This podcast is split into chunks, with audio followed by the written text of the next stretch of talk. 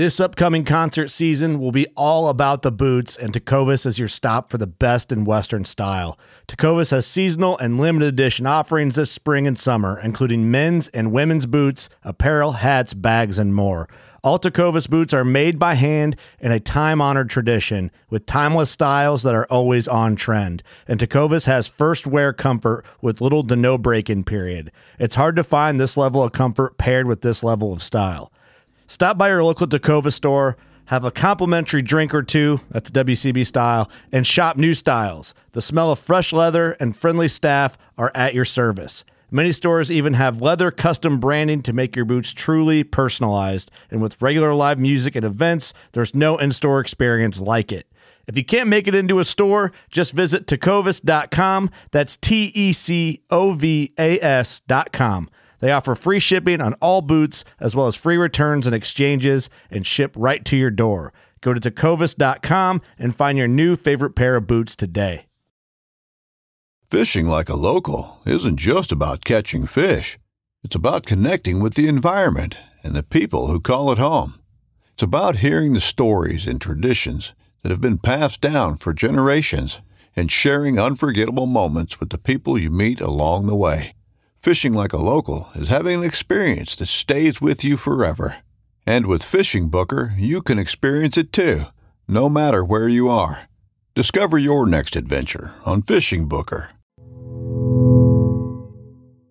Welcome to the Elk Shape Podcast. I'm Dan Staton. This is your blue collar, do it yourself, self guided public land elk hunting learning curve resource where we leverage hunting to create more personal development. Our goal is to educate and encourage our listeners to become the best possible version of themselves through hard work, delayed gratification, and being accountable to themselves.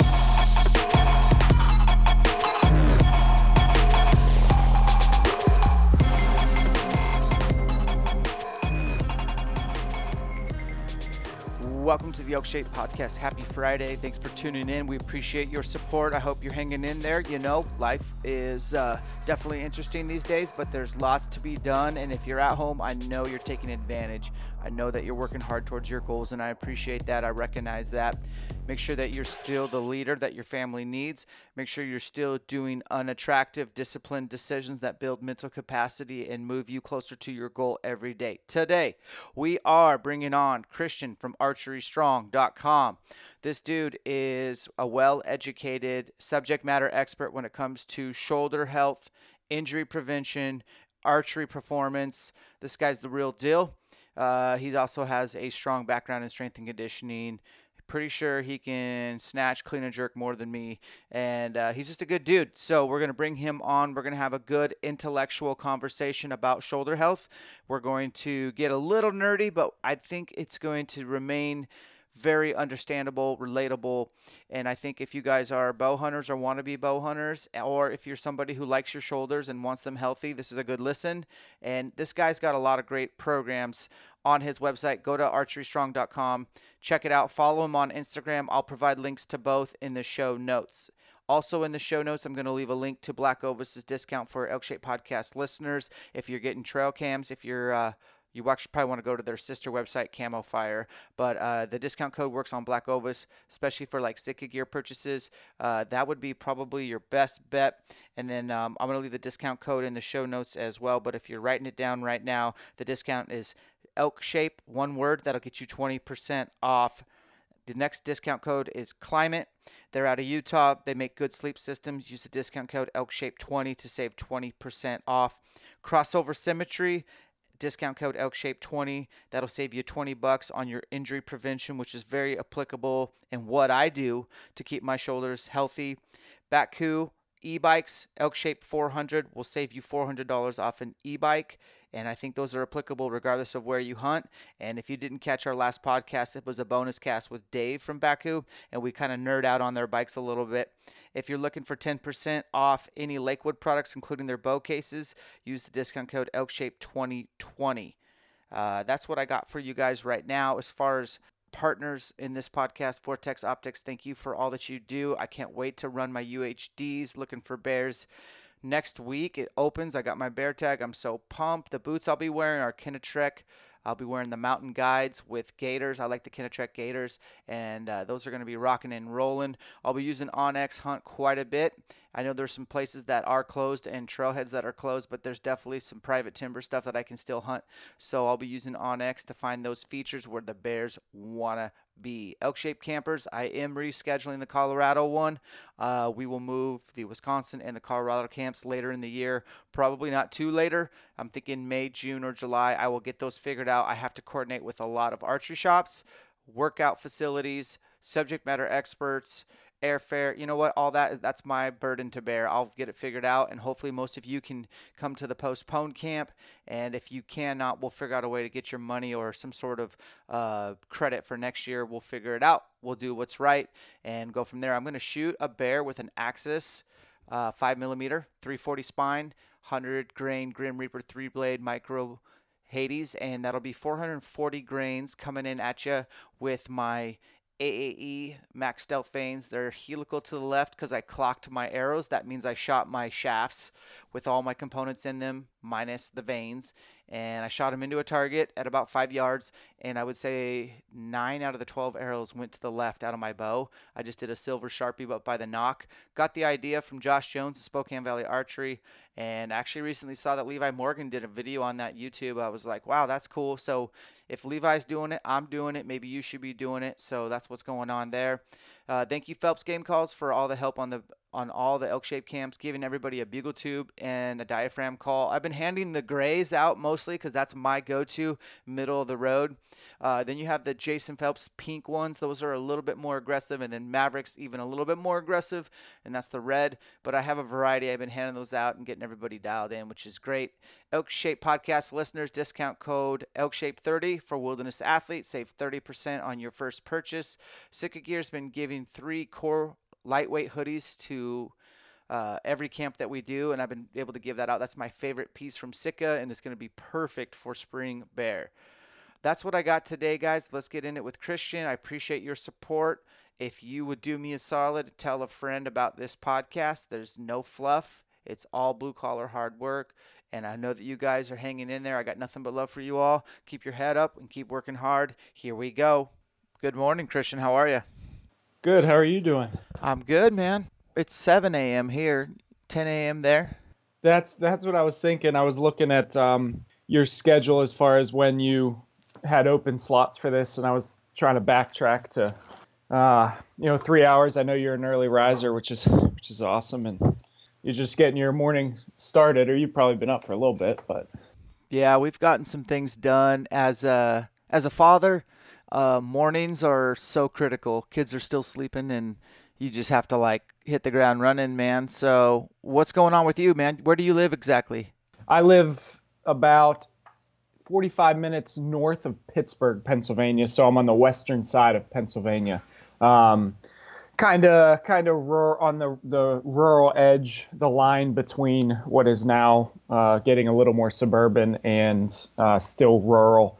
Uh, this our our area is exploding uh, with growth, particularly because you have a lot of like middle class families that are still within a, a, reasonable commute of Pittsburgh. So thankfully, I still got quite a few uh, farms surrounding my house that I'm able to venture on and, and hunt on and do some different things. But uh, it's it's good for now. It's good for now.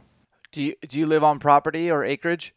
Uh, I live on uh, six here where I'm at, and then my dad uh, nearby owns 20.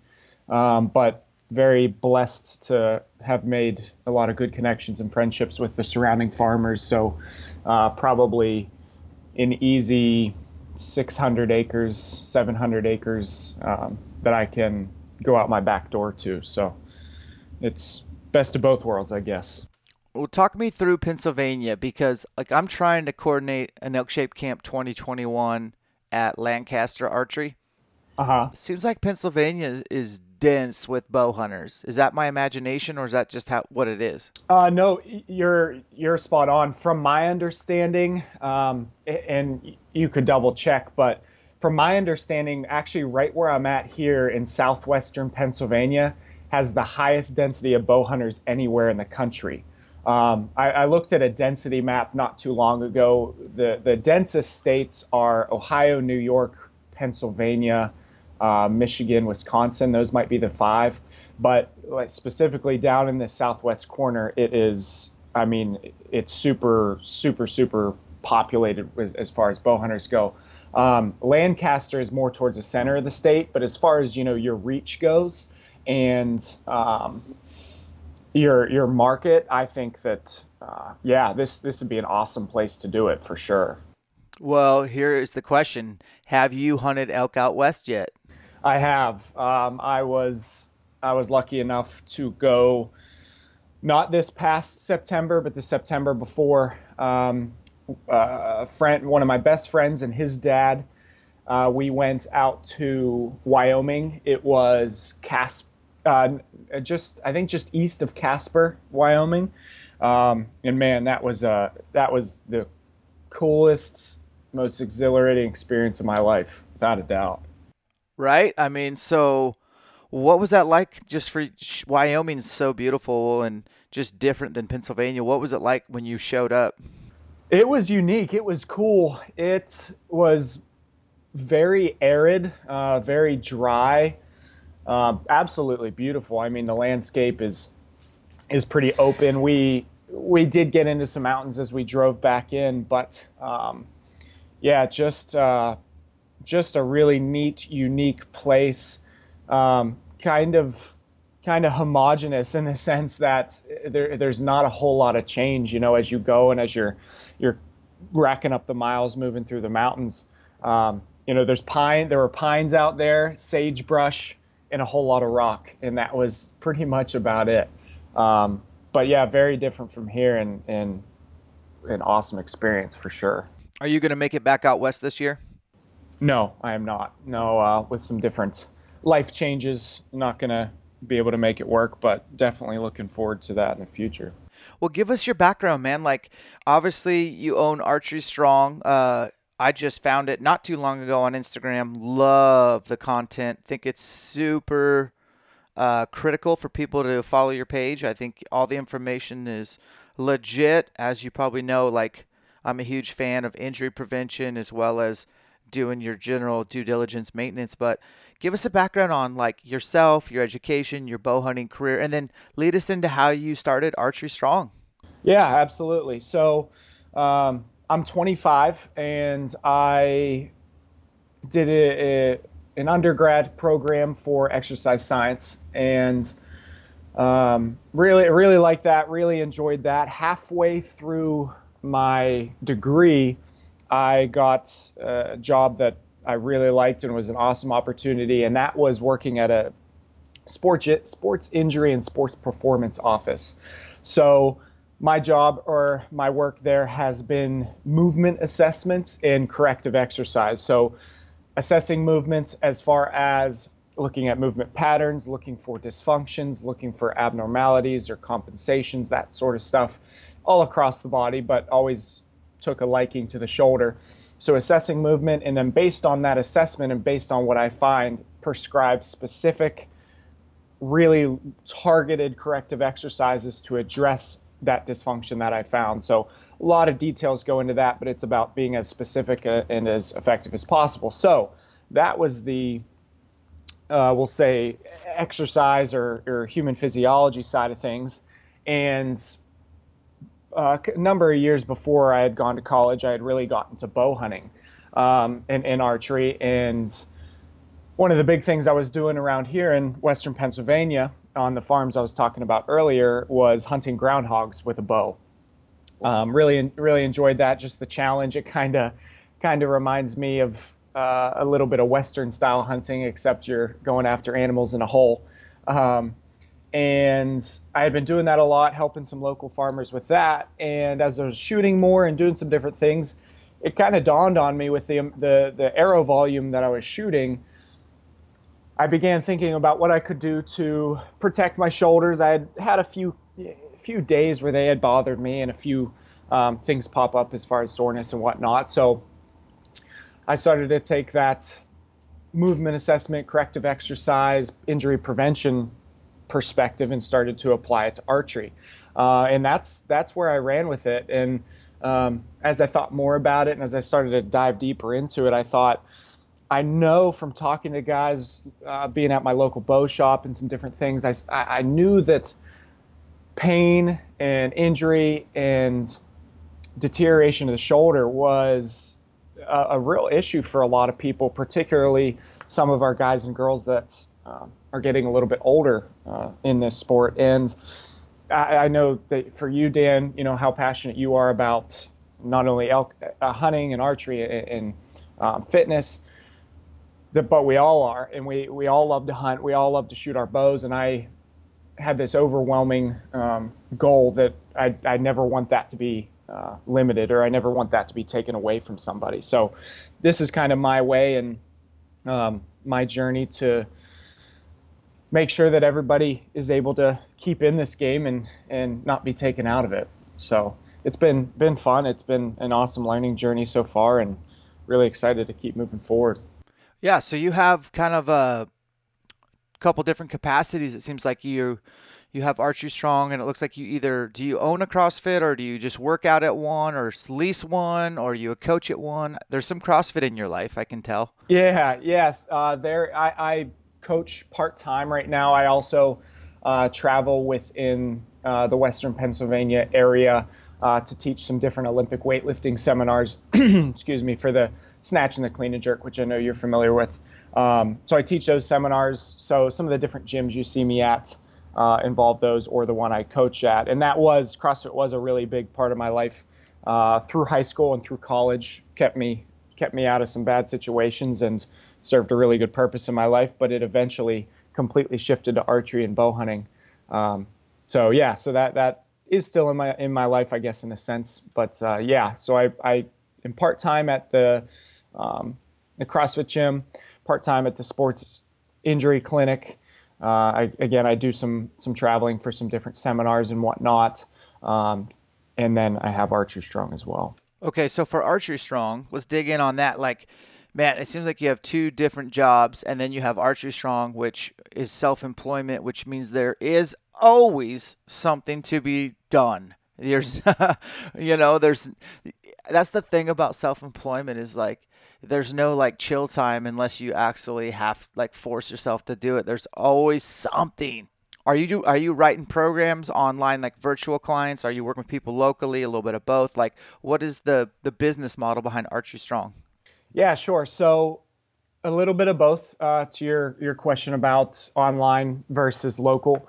Um, I have some local clients that I either meet with at, at the bow shop, at the gym, so that's been a small portion of it, but a large portion of it is uh, more virtual or online clients.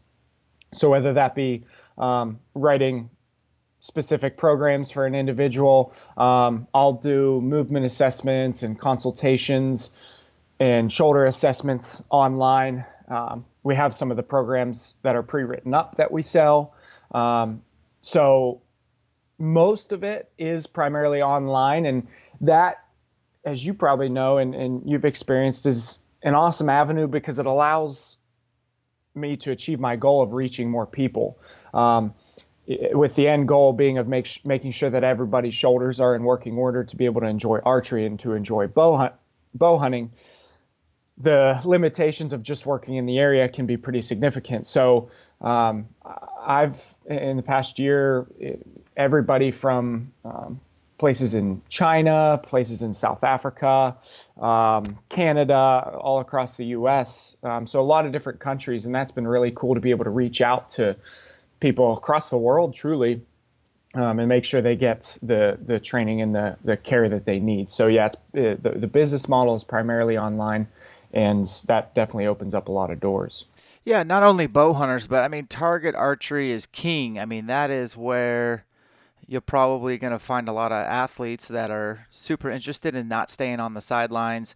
Um, and then the nagging pains, like it seems like people obviously overlook, maybe even neglect the health of their shoulder, and it's it's kind of a tricky area. I mean, there's a lot going on at the shoulder. Uh, do you think you got majority of your experience like halfway through your undergrad when you got that job at that basically movement clinic or where did you feel like you made your biggest strides in your education and your application? Uh, 100% at the sports injury office. Um, I, I always tell people that a degree lays a really nice foundation as far as your understanding of anatomy your understanding of physiology in some of the basic basic level principles. But as far as learning how to apply the knowledge, learning how to use it, learning how to problem solve, um, gaining experience about what works, what doesn't work, that 110% came from working at the sports injury clinic, which has been about uh, five, six years now, and then in addition working with with clients. So it's it's really a matter of getting out out there and doing it um, or learning from others who do it as well. So I, I really try to take the, the route of learning from mentors, anybody who will talk to me. Um, I'll listen. Just like you know, with your camps, you bring people in who are experts in their field or have a unique perspective. That's the same thing that I, that I've been able to do, and, and that I continue to to try to do. So the, there's there's no replacement for getting out there and doing it, seeing seeing shoulders for every single day for five years, and um, giving correct corrective exercises specific to that person and their issues, seeing how they respond, seeing what works, what doesn't work. I mean, that just is absolutely invaluable. And I talk to my fiance often about how, you know, a lot of times we don't know how the the path of life is going to turn out and and I just look back and I'm just so thankful that I've been able to do everything I've been able to do because I don't think I'd be able to do archery strong or I know I wouldn't be able to do archery strong adequately without the the different experiences I've had. So there's yeah, that that in-field time and in observing, evaluating, applying that is that's what it's all all about. That's cool. So you said fiance man, when's the date? Yeah. Well, right now it's August 8th and uh we're we're hoping and we're we're trusting that that'll hold strong and we shouldn't have any issues by then. But um, will be unique to see. But yeah, August eighth, it's coming up coming up soon. Are your guys' gyms all closed over there in PA? Yes, yes, they are. As of Monday night, they released a mandatory closing of facilities like that. So thankfully, I've got a little garage gym, little home gym. I'm actually sitting at now, just like uh, I know you do in your garage so I've got got enough stuff there and enough stuff I can do outside and whatnot. But yeah, our our gyms are locked down, closed down. Oh man, so yeah, the the home gym life to me, it's awesome. I mean, uh, it doesn't duplicate the uh, the intensity I could get by working out with others and and pushing and just that energy, but it, it I mean, you you got to have some sort of home gym. So let's break down home gym etiquette as far as okay. A lot of folks message me on the daily, like what should I buy first? And uh, I know what I tell them as far as making stuff, but like, what are your top, like maybe top three things in your home gym that you can make or buy on the cheap that are super versatile? Yeah. Um, I'll tell you, I was just just had a conversation with a client the other day. He's a, a CrossFit client, and I said that my absolute necessity or go to is I absolutely love the Russian kettlebell swing, um, just from a perspective of posterior chain development. And uh, actually, in that conversation, I I think it, I'm pretty sure it was a quote from you. I told him, I think you had said at one point something about the the glutes being the glutes or hamstrings being responsible for helping a, a man climb a mountain. Um, and uh, I really like that. And that again speaks to the the Russian kettlebell swing. So I really like a heavy kettlebell. Um, not only can you use that for swings, but you've also got that for goblet squats, deadlifts, cleans, um, some overhead work if you need it, and then carries too are awesome. So that's that's definitely going to be one of my go-tos. Um, I've been really enjoying. I posted a little bit about it yesterday, but uh, a log, a, a, log of any size or shape, with with handles or without handles. That's a cool object to carry. Um, I also have a stone. I think that's from, I want to say Hybrid Athletics, maybe. Um, I've been really liking that. I'm, as you can hear, I'm having a hard time putting just just three as my top three, but I would say definitely that that kettlebell. Um, if you can, if someone can do it, a, a barbell with plates is going to be one of the most versatile things that you can have. And then I'm a big fan of rings as well. Rings for different body weight variations. I think they're, or I know they're more more versatile than uh, like a TRX suspension trainer.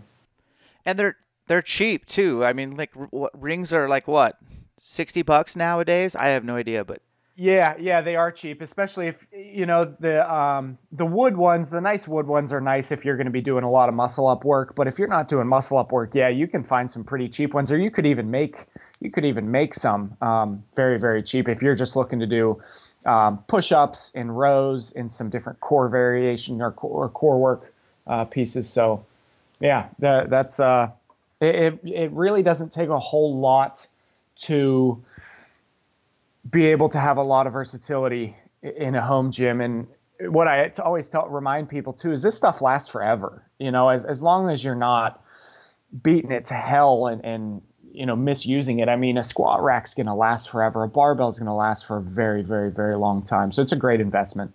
Um, and and like you said, one thing I see of value, especially for you and your clients, is that yes, a gym atmosphere and the community of fitness is really valuable as far as motivation and support and encouragement, etc.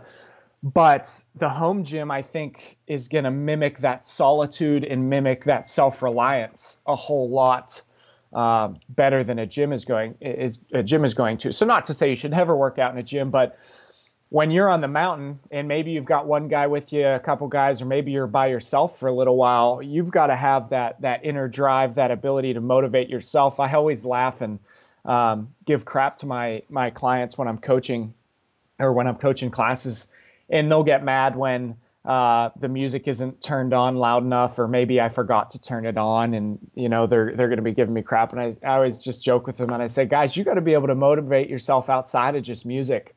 Um, there's a lot of power in being able to to push yourself and have those mental conversations without the help of a community and of and from music. And again, that's not to say you should never have that, but um, I think that's that's really important, just from a, a self development um, perspective too. Oh my gosh, you're giving me flashbacks to 11, 11 years of running a box. Just the music, like you never can please everybody. Oh man, tell Tell me about it. And you get the whiners that it's not loud enough, or turn it up, or change the song. And I've I literally would always tell people, I am not a DJ. I am a coach. And uh, I'd get I'd get pissed off about that. But no, I don't. That's yeah, I don't miss doing that. The uh, the thing that's interesting about your model is that, dude, like I like that you have some CrossFit appreciation. Uh, I don't necessarily just preach CrossFit. I like the some principles of CrossFit. Yes, like, yes, yes. You're, yeah, uh, you nailed it. You know, there's some good stuff there, but like maybe it'd be nice to hear your rendition or what's the distilled down principles of like quote CrossFit that bow hunters across the nation should probably be implementing in their training. Yeah, so I, I love I love how you um, I'll use the word you use how you distilled down the idea of the principles in CrossFit are th- are what I think have the most value versus maybe versus the specific movements or WODs or whatever. It's the principles and um, the overwhelming principle that that I love, and uh, specifically for a bow hunter who is going to be a more active bow hunter, for instance, like a Western hunter and the guys that you're that you're working with, is the idea of being a, a jack of all trades in the sense of you may not be great at anything, but you're good or you can hold your ground in everything. Um, so, for instance, you know, power lifter is going to deadlift five, six, seven hundred pounds. I may not be able to do that, but if I can pull 315 a couple times and I can run a decent mile, um, that's a fantastic, well-rounded state of fitness. So, CrossFit preaches um, being proficient and and being strong in you know, we'll say your three heads of fitness as far as um, weightlifting, um, uh, conditioning, and some body weights or skill or gymnastics or whatever you'd like to call it. So I think the principle of being capable in, in those three realms or just being capable in all realms, hey, I'm going to give give you a task and no matter what it is, you know you're going to be okay. And I think that that, as, as again, from a well-rounded uh, perspective of fitness, I think that that's that's awesome, and I think that that's where CrossFit really um, succeeds. And what I tell people all the time is, I don't personally, in my opinion, I don't think any f- form or any brand of fitness is is perfect.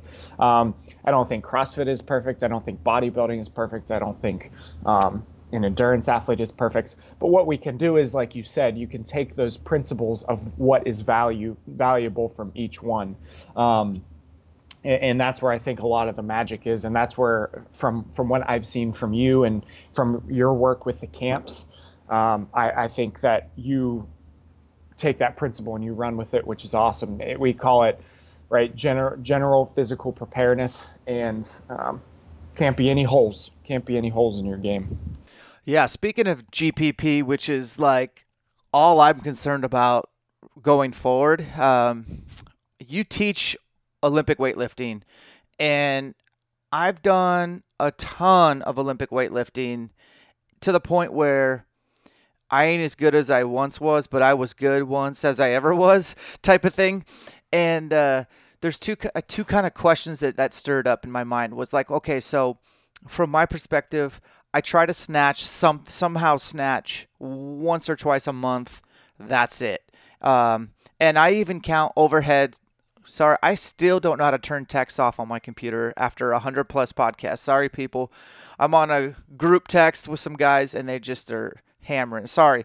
Um, so, anyways, like I was saying, um, I'll even count overhead squats as kind of my snatch variation. Um, so I try to overhead squat, I guess, twice a month, but uh, I don't do a lot of Olympic weightlifting anymore compared to every day. I was doing something. I was doing snatch off blocks or I was doing re- heaving snatch balances. And some of these people don't even know what I'm talking about jerk recoveries, jerk balance. I mean, there was always something to be doing Olympic weightlifting. And uh, I had a comment on one of my YouTube channels. I made a video and I just, it was just a, a lift and shoot video. And I think I had a light barbell and I was doing like, there was like 15 overhead squats at 95 pounds and it was like five rounds. I was doing other things and I loved the workout. Honestly, I like being overhead. I like that I can do that and I don't want to lose that. Um, so I guess here's my questions. What do you think? Where does Olympic weightlifting, uh, where does that place stand when it comes to creating a program for somebody that wants to improve their overall fitness? And then I guess that segues into where do overhead squats stand on there as far as quality of a movement? Um, not a must, a should. Uh, what's the parameters around that? And just kind of let's kind of stir that pot a little bit. Yeah. So, um, my perspective of the Olympic lifts has kind of broken into two categories. And what I mean by that is think about think about this comparison first. Let's take let's take sprinting. All right. And sprinting, you can have somebody sprint for the purpose of becoming a good sprinter with good technique, with with good form that is going to maximize their sprinting ability. It's more technical. Or you can put somebody on a line. You know, you you take take some football players and you put them on the line and you make them sprint until they are they're they're they're gassed, they're they're they're sucking winds. You use it for more of like a conditioning or or rather like a power output or a work capacity side. Does that make sense? So you have you have something that's more you're using sprinting for something more that's more technical. You use sprinting for like work capacity. I kind of view the Olympic lifts in that sense, and and that sounds a li- it, it it is a little CrossFitty, and and it kind of kind of has developed from my perspective of CrossFit, but in my mind, you can you can Olympic lift more from the perspective of again, the technical side, really refining the movements, really refining um, your bar path, your catch, the, your different positions, all those different things. Or you can Olympic lift from more of like a, a work capacity output. And what I mean by that is I'm no longer talking about squat snatching or full snatching. I'm talking about um, snatching with an axle bar, like power snatches with an axle bar, or even dumbbell snatches or as a variation, or a moderate weight barbell power snatch, uh, moderate weight power cleans, that sort of thing. Um, so that is where I, I, think more folks that are are looking to build their fitness and looking to build um, their their work capacity and their power output, et cetera, et cetera. Um, I think as long as the the individual moves well, and that's the big asterisk there, as long as the individual moves well with the lift, I think that some smooth, higher repetition um, power cleans are are a good thing. Um, very simple, pulling from the floor, pulling a load up to your shoulders. Um, power snatch from a from a work capacity standpoint, you're moving that barbell a long way from the floor to overhead um, as long as again the, the individual is moving well and they're not sacrificing any portion of their body. Um, I view that as a valuable application. Again, that's just that's just my opinion. Um, my, I myself, I within the past year or two have developed a torn meniscus, so I don't do a whole lot of squat snatching or squat cleaning right now. But I love I love um, power clean and jerks. I love power snatches. And again, I'm not I'm not so much doing them from trying to perfect, like you were talking about, from like um, doing snatch balance variations or jerk recoveries or jerk dips or holds or anything like that, but more so just from um, a standpoint of, hey, here's this barbell. I've been training these lifts for a while, so I, I move well with them. Um, here's this barbell. I want to move it a long distance. I want to move it quickly. I want to move it repetitively. And under fatigue, I want to maintain that consistent movement and prevent and prevent myself from uh, deteriorating from a form and technique standpoint. Uh, so, so that kind of breaks it into two categories. Again, more of a work capacity application with those lifts and more of a technical application. That technical application is a whole different beast, a whole different world. Um, takes takes a lot more time and diligence and effort. As you had mentioned you know you would do stuff every single day. Um, as far as the overhead squat goes jump into that real quick and then i'll i'll let you talk. Um, that in my opinion and as i've coached more and more and i've seen people i've I, evaluating people how they move every single day um, more and more i think that it is it is unnecessary for a large majority of the population. Um, if I want to get somebody, I would love it. I, I would love it to apply to most of the population. But like right now, I'm I'm doing an eight week Olympic weightlifting seminar, and um, probably almost half of the individuals would be fine and it would be fine to not overhead squat or not full snatch anymore. Um, but some people like to try it. I do think there is value to to strive towards being able to achieve some of those positions and be able to achieve the flexibility and the stability and mobility that's required from that lift. Um, but if there's someone who's just really struggling with it, I rather get them really strong and I rather have them move really well with a front squat, a back squat, a sandbag squat, goblet squat, etc. And then I rather get them really strong overhead separately from an overhead squat as far as um, strict press, push press, um, kettlebell, dumbbell variations, overhead carries, etc. Uh, so that's that's my perspective and my opinion. You know that that certainly has room to be debated, but um, I just don't think it's the most necessary for someone who doesn't have all the prerequisites, mobility and stability, etc. Now, if the person does, I think overhead squats are an excellent way. Um, I like what you said, like once a month, twice a month. I think they're an excellent way to grease the groove, so to speak, and to use some of that prerequisite mobility and stability just as to maintain it, if that makes sense. No, I think you nailed it. And I like your idea of like, you know, honestly, most people just aren't ready for that. And I would say if I had athletes that were committed for a low trajectory long term deal, then we undoubtedly will get to overhead squats uh, eventually. And we may even start them out initially with a broomstick and just use it as more of an assessment tool. I do like the idea or the premise of pursuing quality movement with quality movement. And I think that, you know, everything's about a progression and moving the needle slowly. But I think ultimately, you and I just want to see people move more, get off the couch, put the phone down, get off the feeds, and get to it and just break a sweat and keep working hard. So like absolutely, that's the ultimate goal, and that's the common denominator. Um, so let's geek out on archery shoulder stuff because that's why I brought you on, dude. Like you're definitely a subject matter expert when it comes to archery specifically.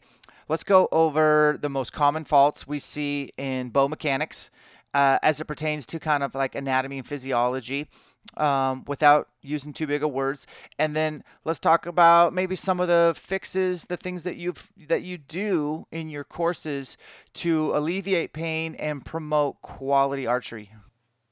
Yeah, yeah, absolutely. Um, all right, so let's to clarify, let's start with the most common faults as far as mechanics and issues issues in shooting. Correct? Yes. Okay.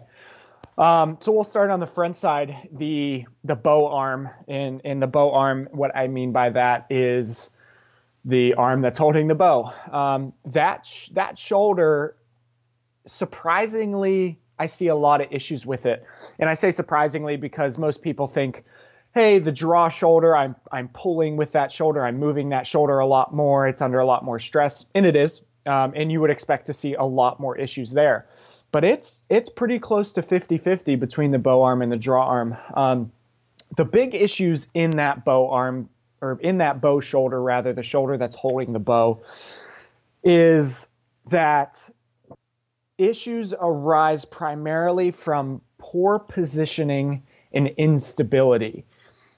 So if you break those two down, poor positioning means that your shoulder blade or your arm in the socket is sitting in a position that is simply not agreeing with your shoulder, which is is eventually accumulating into irritation.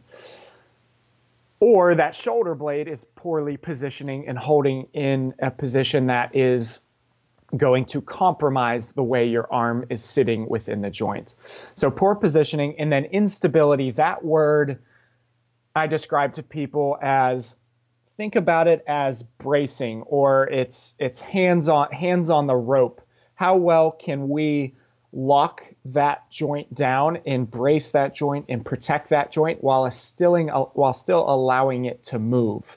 So with poor positioning of the, the shoulder blade and the shoulder joint, most common things we see are, are elevation in that front shoulder. Um, we see a tilting forward of the shoulder blade um, called anterior tilt.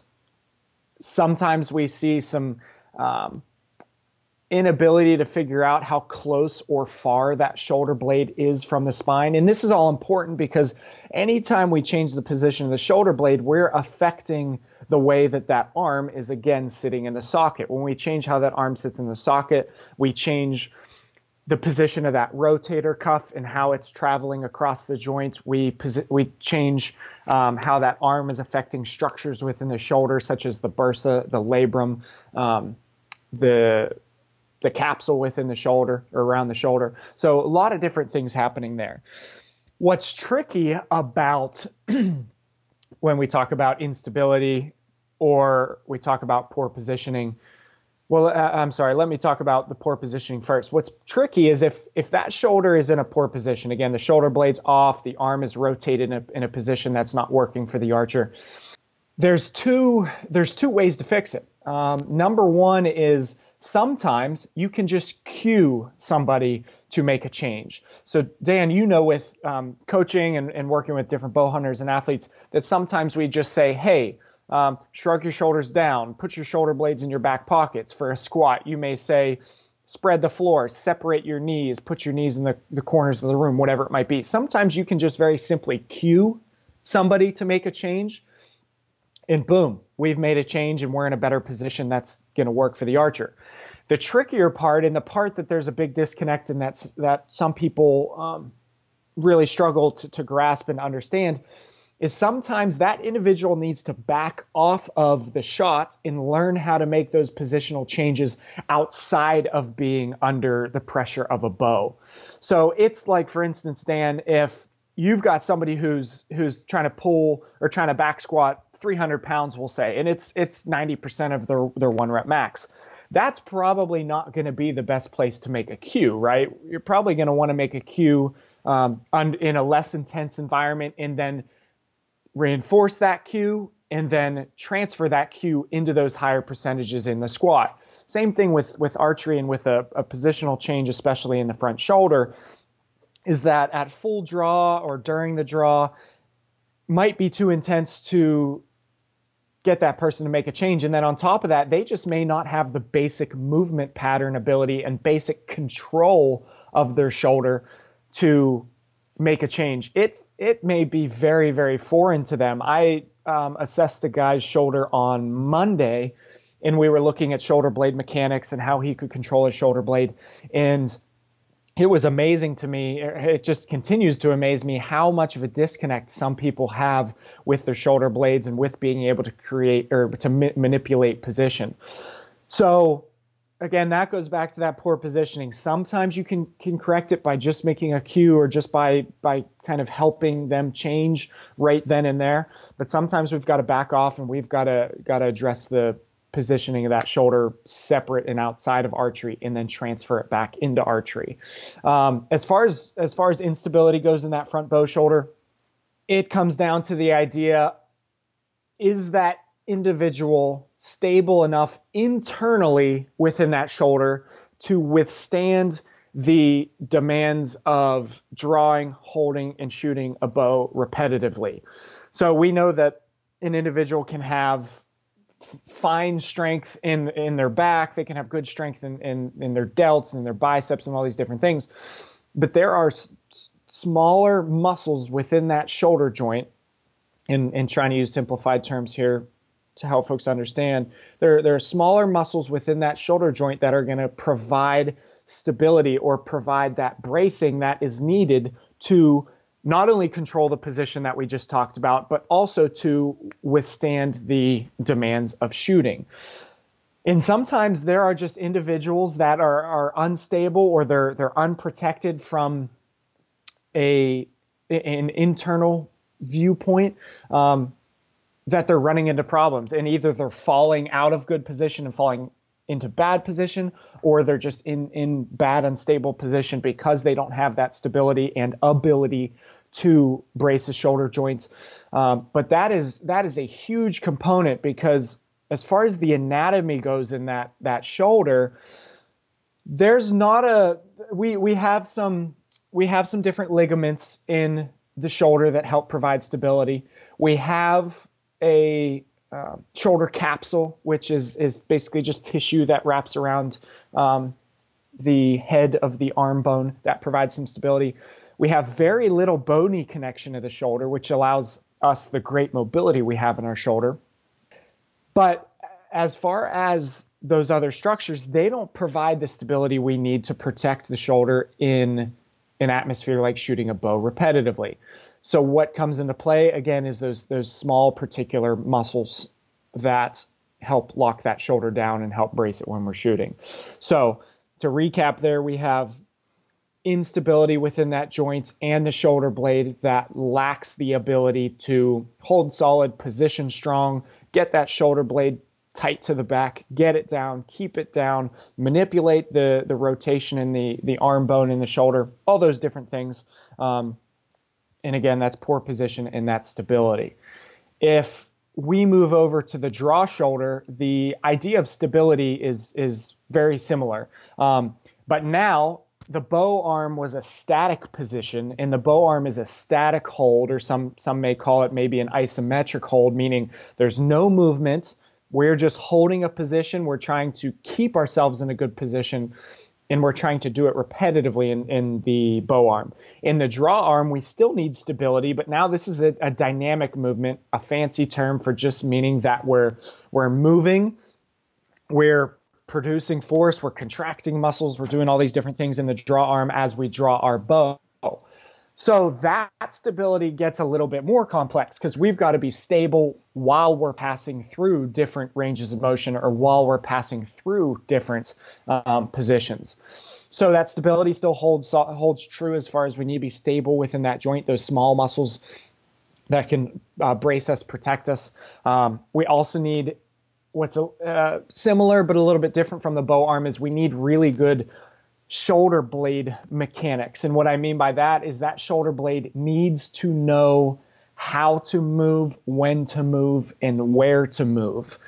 The difference between that and the bow arm is the bow arm, that shoulder blade is static. So I'm simply maintaining a position in the bow arm, whereas in the draw shoulder, I need to move that shoulder blade in rhythm and in conjunction with that elbow as I draw.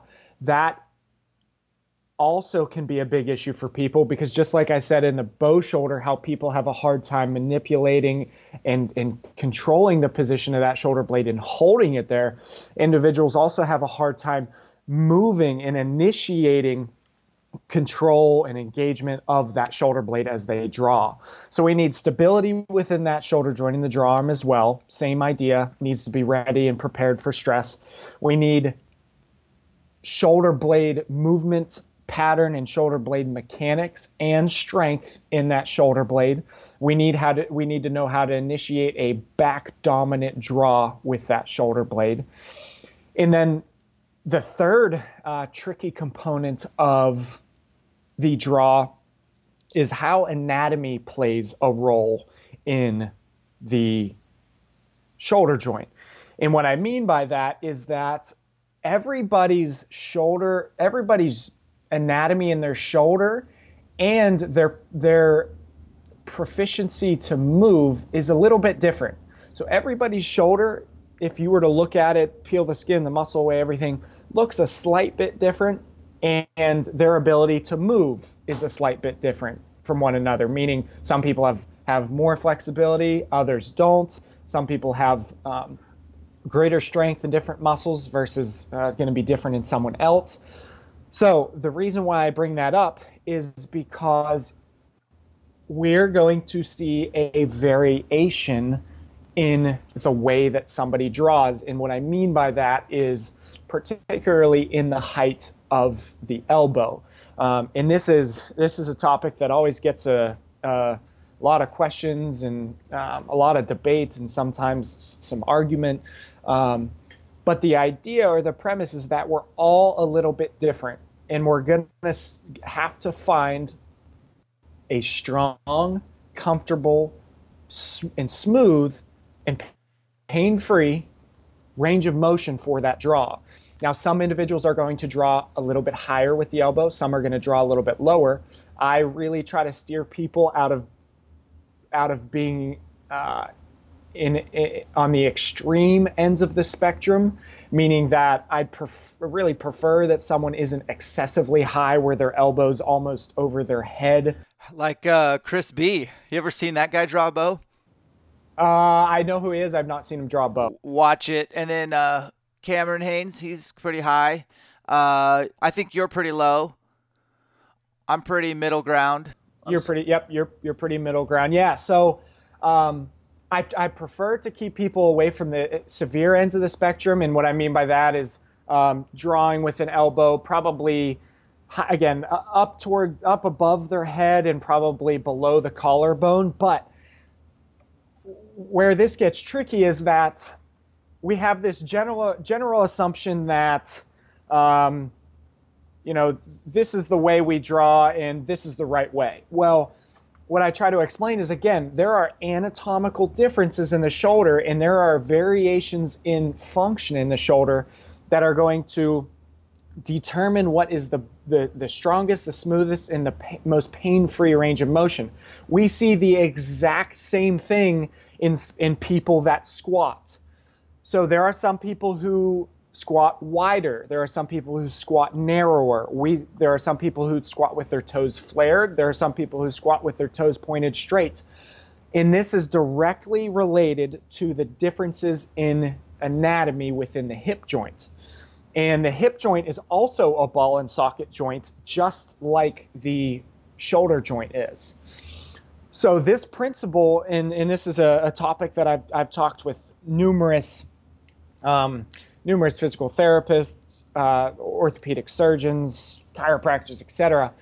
that this principle, as far as the variation in joint, just like we see a variation in squatting, we're to see a variation in, in the style of draw.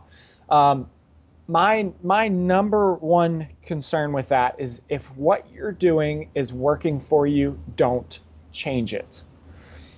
Where it becomes a problem is if someone is trying to force themselves into a style of draw that does not work for their shoulder function and does not work for their shoulder anatomy. You cannot outdo bone.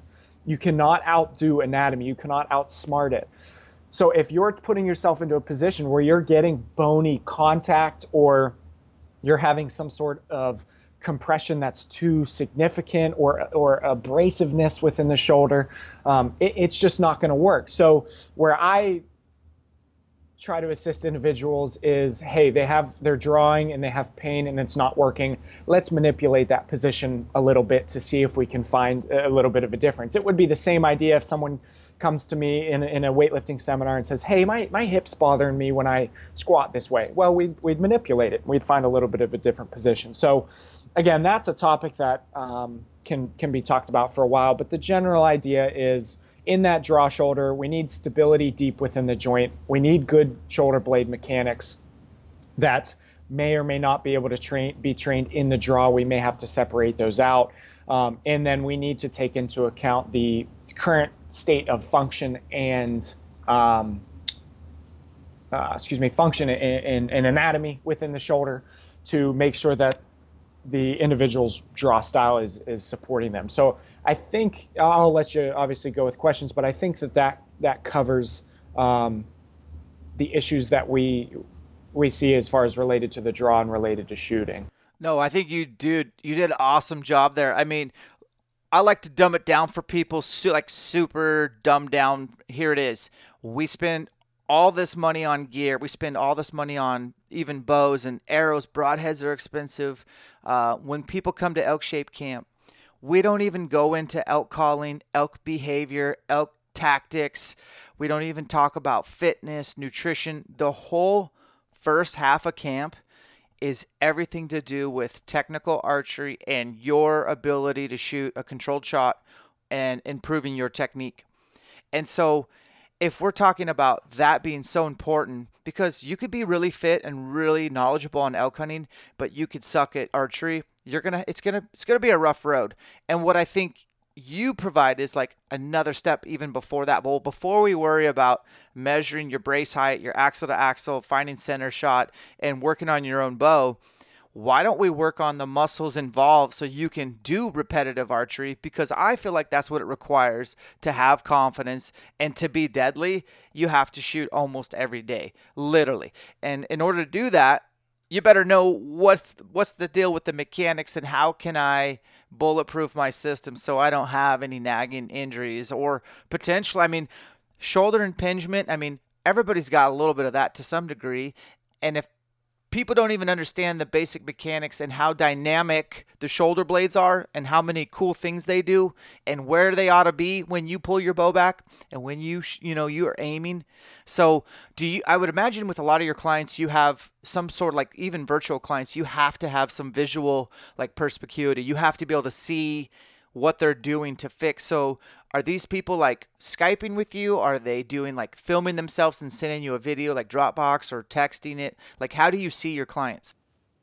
Yeah, yeah, good question. Primarily it's Skype or FaceTime. Um, I like FaceTime just because it's a little bit more mobile because I like to see a lot of different angles of range of motion, movement, um, so that Sky or that I'm sorry, that FaceTime being able to move the phone is really valuable.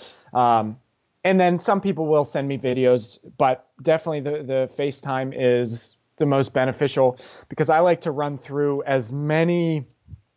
Well, I shouldn't say that. I like to run through a good variety of assessment as far as range of motion, as far as movement pattern, um, movements or positions that may or may not provoke pain if there's someone that if they are someone that is having pain.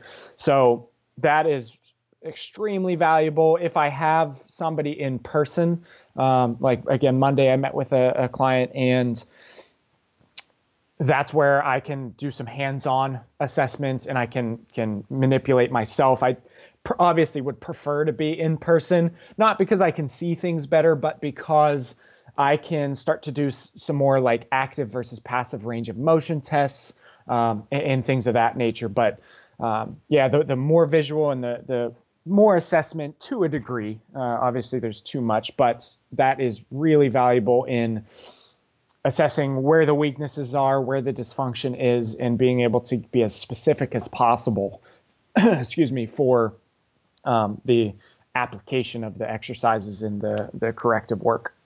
Well, I think you've made your case, and I definitely think like people listening, my audience, guys, this is somebody who's definitely specializing for we as archers. So look into his stuff, check it out, archerystrong.com. Um, let's finish with a little whitetail, man. So this time of year, I imagine you've probably already scoured most of your hunting properties, maybe not, picked up sheds.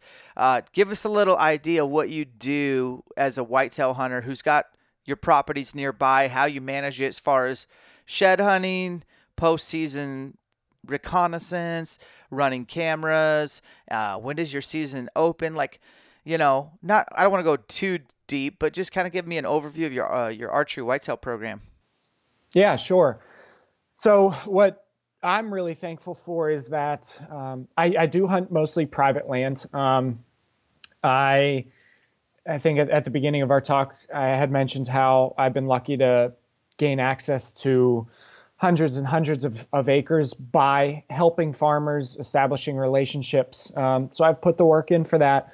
And almost every single one of my properties that I'm able to hunt is within, oh, probably five minutes, um, if not Lord. a mi- minute or two. Yeah, I'm, I'm, I'm really blessed. I'm, I'm really lucky. I, I definitely have um, that advantage. But what that offers me is I'm, very quickly able to take drives. I like to drive a lot and look. Um, I like to be able to kind of, I guess, scout scout on the move. Where, um, especially the months leading up towards the season, I will drive either through farms or along roads that are adjacent to the properties that I can hunt, um, and take a look that way. That just tells me a lot of information about what's going on and, and what deer deer are doing. Um, I'm also able to get to my farms pretty quickly as far as if I want to go pull cards or go take a quick walk. Um, since I've been in this area for a while and I've been hunting these properties for a handful of years, previous information and, and previous intel is is super helpful. Just what did the deer do last season, the season before? What are some of my experiences? Um, and then from there, I kind of narrow it down. And, and I still really try to make a, or I still try to really take a step back, um, even though I've been hunting these properties for a handful of years, and just say, hey, if this was the first time I was hunting this, where would I hunt based off of what I know about the land, what I know about the crops, what I know about the, the t- topography, et cetera. Um, and then one of the last things and the most important things is, as we talked about earlier, right smack where I am right now is one of the, the densest populations of bow hunters in the country.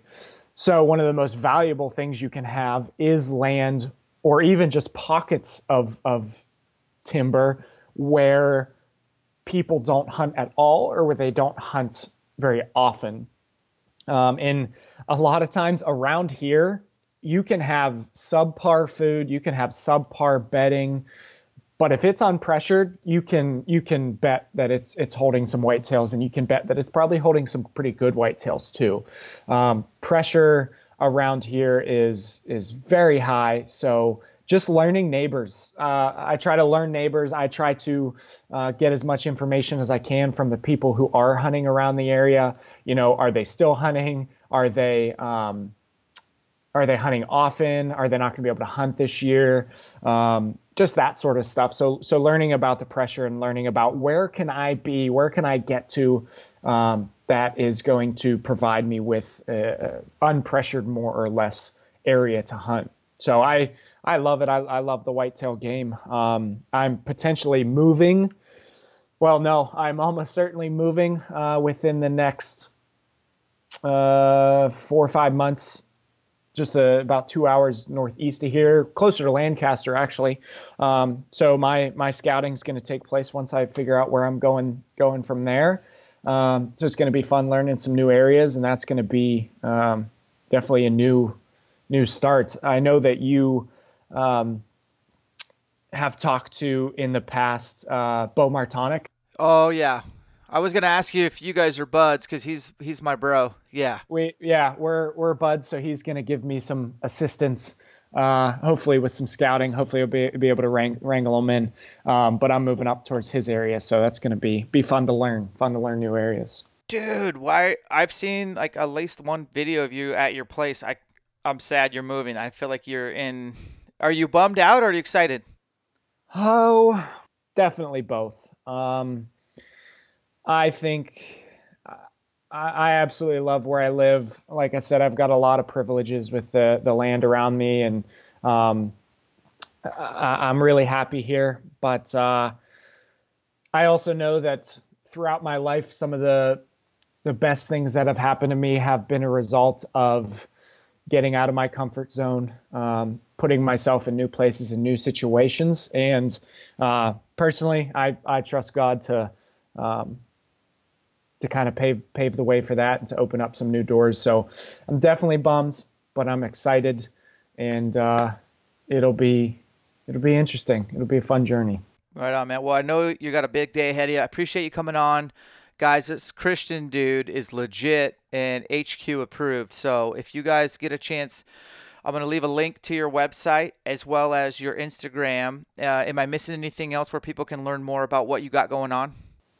No, uh, website, Instagram. Uh, if anybody wants to, please reach out. Um, my email, um, my cell phone, my uh, obviously messages on Instagram is, is all open. I love talking to people, even even just to talk. If you're just curious about anything, or you're you've ever wondered anything, or want to learn something, um, I love connecting with people. So um, don't hesitate to reach out definitely put a bug in ear Lancaster if you're ever in there.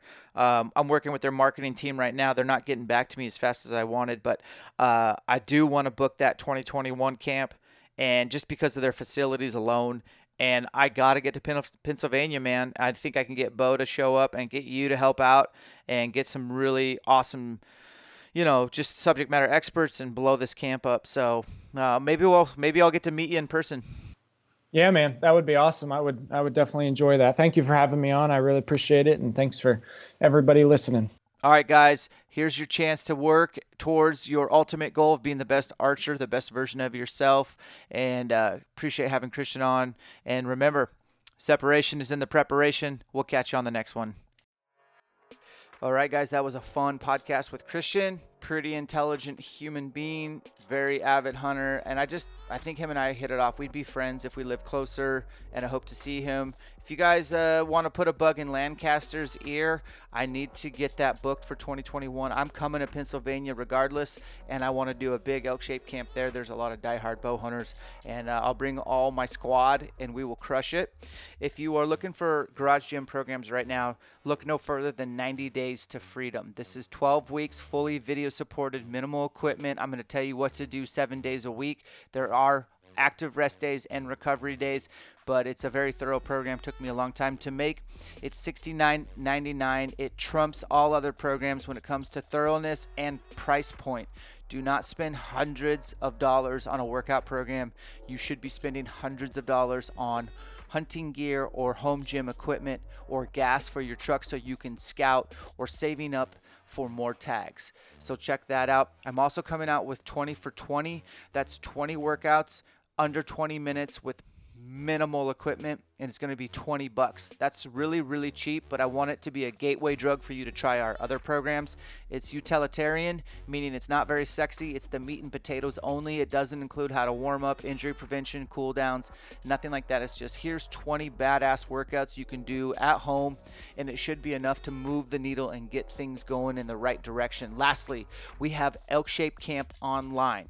There's over 50 videos there right now. They're all 20 to 30 minute videos. We are adding videos weekly, and we are still working on editing Elk Shape Camp 3, which we've done two additional camps past that. So I have a lot of editing to do. The good news is the intern starts next week. I'll have him start editing. So we're adding to that vault, and there's lots of other bonus content in there as well. It's going to take you over probably six months to digest all those videos from Ryan Lampers' backcountry systems and shelters and food to Dirk Durham's calling instruction, Jason Phelps, Joel Turner, and then all the nutrition and workout, and then a lot of my elk hunting tactics for hunting solo and group calling and all that stuff. So it's a wealth of information, and we've monetized it because it's valuable. So it's Elk Shape Camp online. It's 99 bucks for a year, and you can crush a lot of things with your with your downtime. So check that out. It's on the website, and I think you will dig it. And just know that we're continuing to grow the vault weekly, and I'm excited about that. Thanks for listening, guys.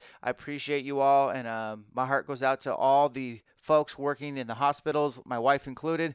Thank you, all you essential workers, truck drivers, doctors, nurses, and uh, moms and dads that are at home with their kids. Strange times, but we will overcome and adapt, and we will take advantage of this time to make 2020 the best year yet. I said it, we can still make 2020 the best year yet. Stay positive, stay hungry. You know what? Everything we talk about at Elk Shape comes down to delayed gratification, discipline, being accountable to yourself, and of course, hard work. You guys take care, and we're going to catch you on the next one.